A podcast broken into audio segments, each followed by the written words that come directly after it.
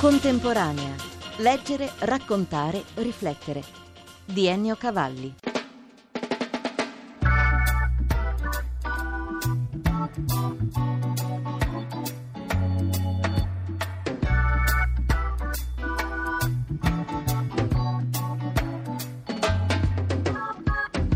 Una delle parole indelebili sicuramente nel cuore e nella mente di Harry De Luca è la parola Yiddish, l'antica lingua ebraica dell'Europa orientale nella quale si sono espressi grandi scrittori come Singer. Ed Harry De Luca nell'ultimo romanzo Il torto del soldato parte proprio da quella sorta di abbecedario che è anche dentro la storia dell'ebraismo e della ricerca di Dio per una specie di giallo dove c'è un uomo che sfoglia pagine scritte in Yiddish e un altro che si sente braccato proprio dall'eco di quelle parole. Un uomo che legge e un altro che rilegge il suo passato di nazista. Il 1900 è stato il secolo che ha introdotto la guerra moderna, che ha questa differenza da tutte le altre guerre del passato. Produce più danni e vittime tra le persone indifese, tra i civili cosiddetti, piuttosto che tra i militari. Questo è proprio il più evidente fatturato delle guerre moderne. Abbattere più persone che non c'entrano niente, insomma, non combattenti piuttosto che combattenti. E così anche per le guerre in corso alle quali noi partecipiamo, e così anche in Afghanistan, insomma. E dunque il soldato delle guerre moderne è un soldato che si è fatto carico di questa strage di persone inermi che non c'entravano niente, ha obbedito a degli ordini. Il torto del soldato in questo secolo è stato l'obbedienza, mentre il criminale che ha eseguito quegli ordini, li ha eseguiti con zelo anche, nella maniera più efficace possibile, quel criminale dice di sé semplicemente che il suo torto è stato quello di un soldato sconfitto.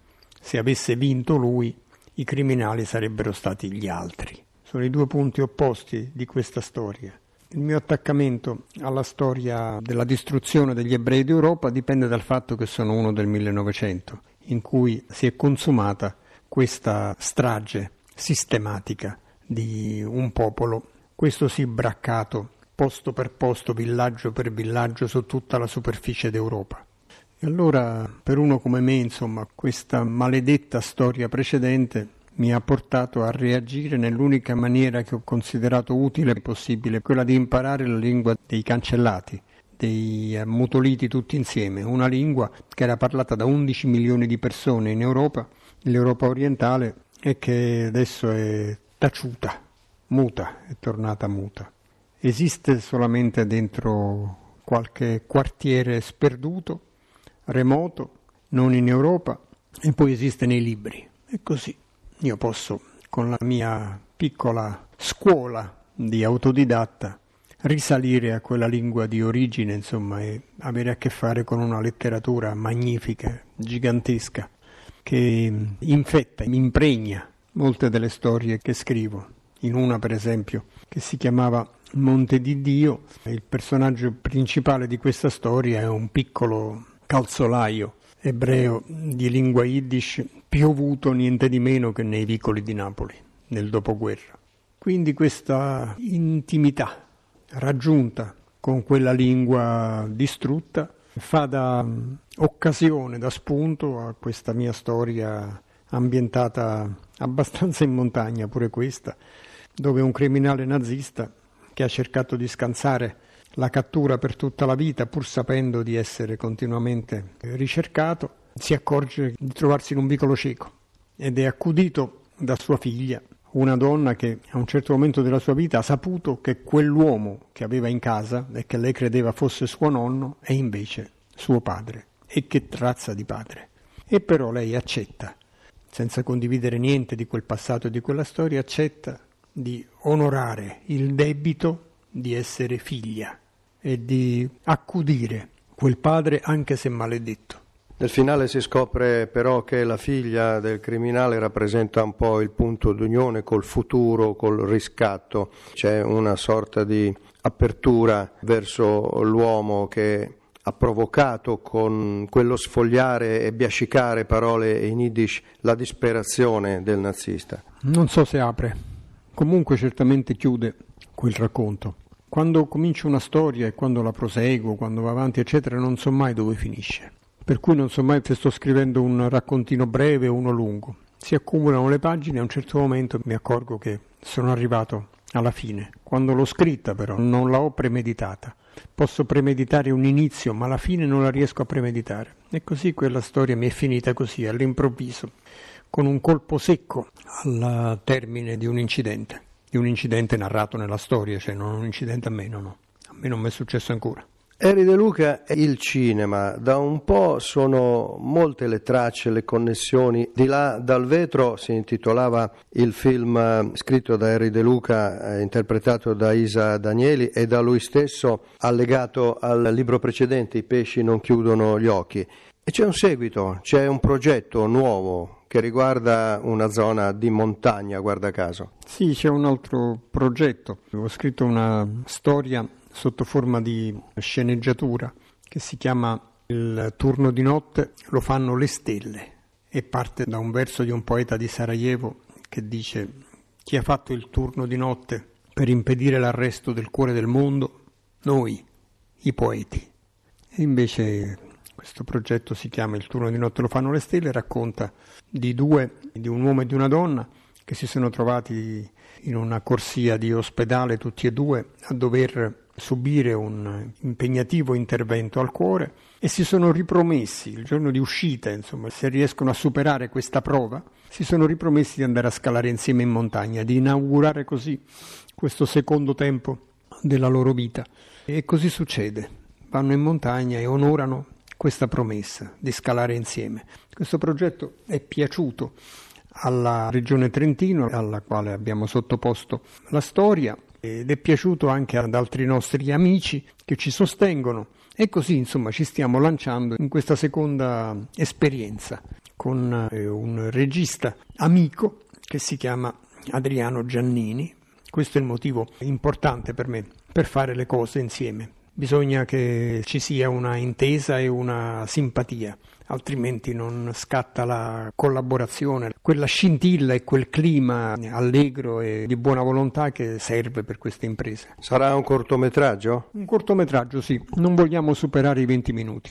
Un libro di racconti di Heinrich Böll si intitolava Vai troppo spesso ad Heidelberg. Eri De Luca comincia ad andare abbastanza spesso in America c'è un motivo che possiamo dire? Troppo spesso no.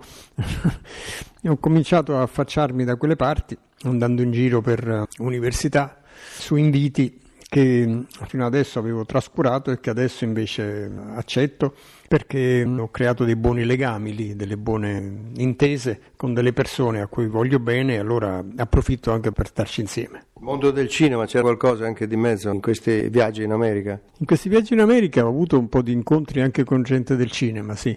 Per esempio sono stato a trovare Steven Soderbergh con il quale eravamo insieme come giurati al Festival di Cannes. Ho incontrato Matthew Modine con il quale abbiamo fatto simpatia e col quale ci siamo ripromessi di andare a scalare insieme.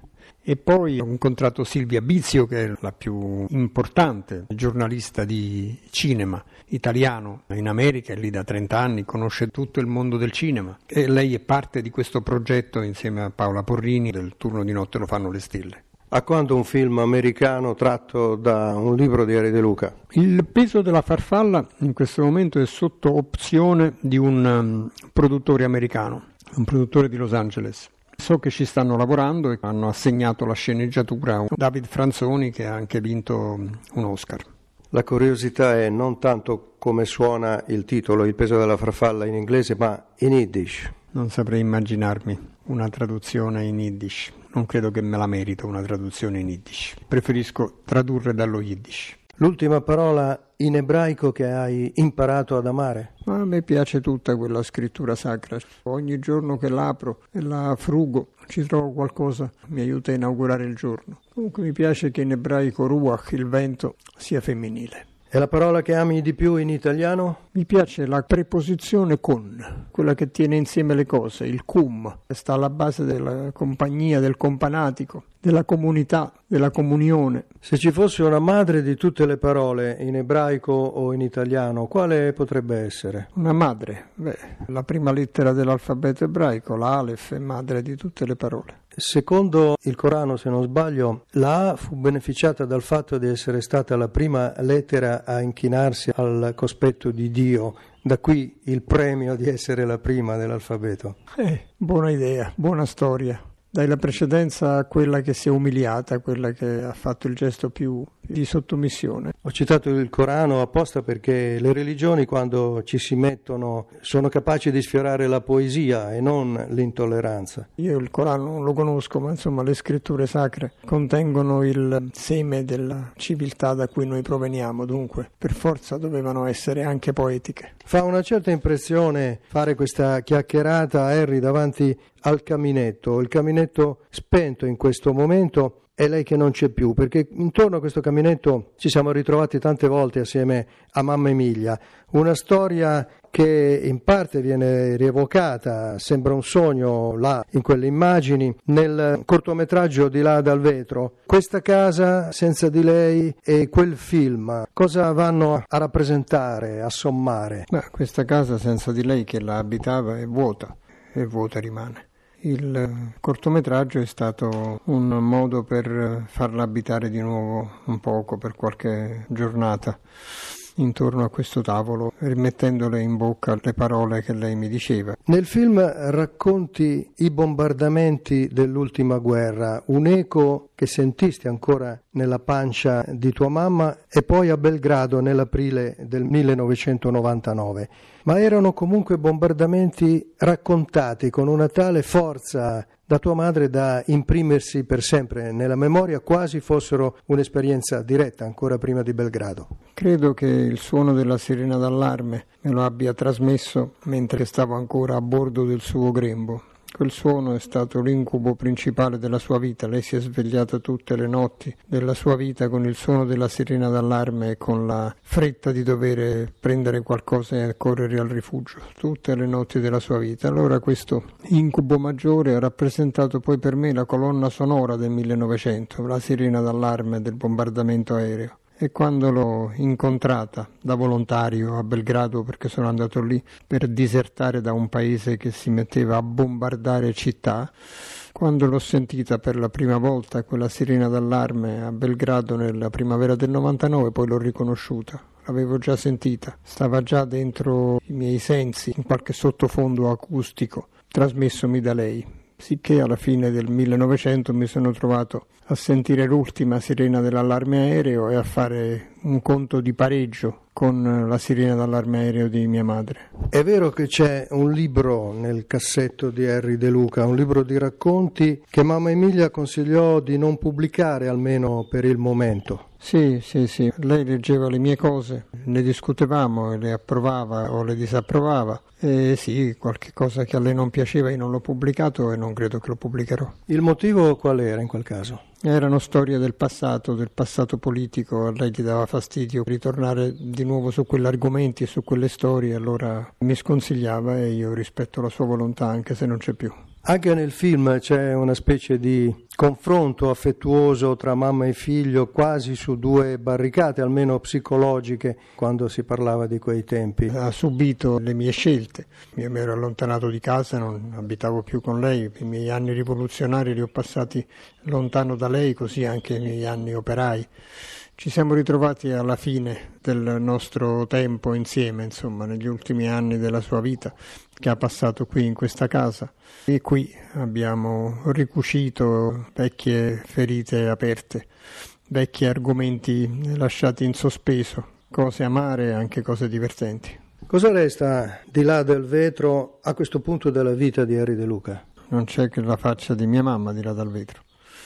C'è questa campagna gli alberi che ho piantato, l'ombra che d'estate si allarga a terra e un mucchio di silenzio supplementare dentro le mura di questa casa.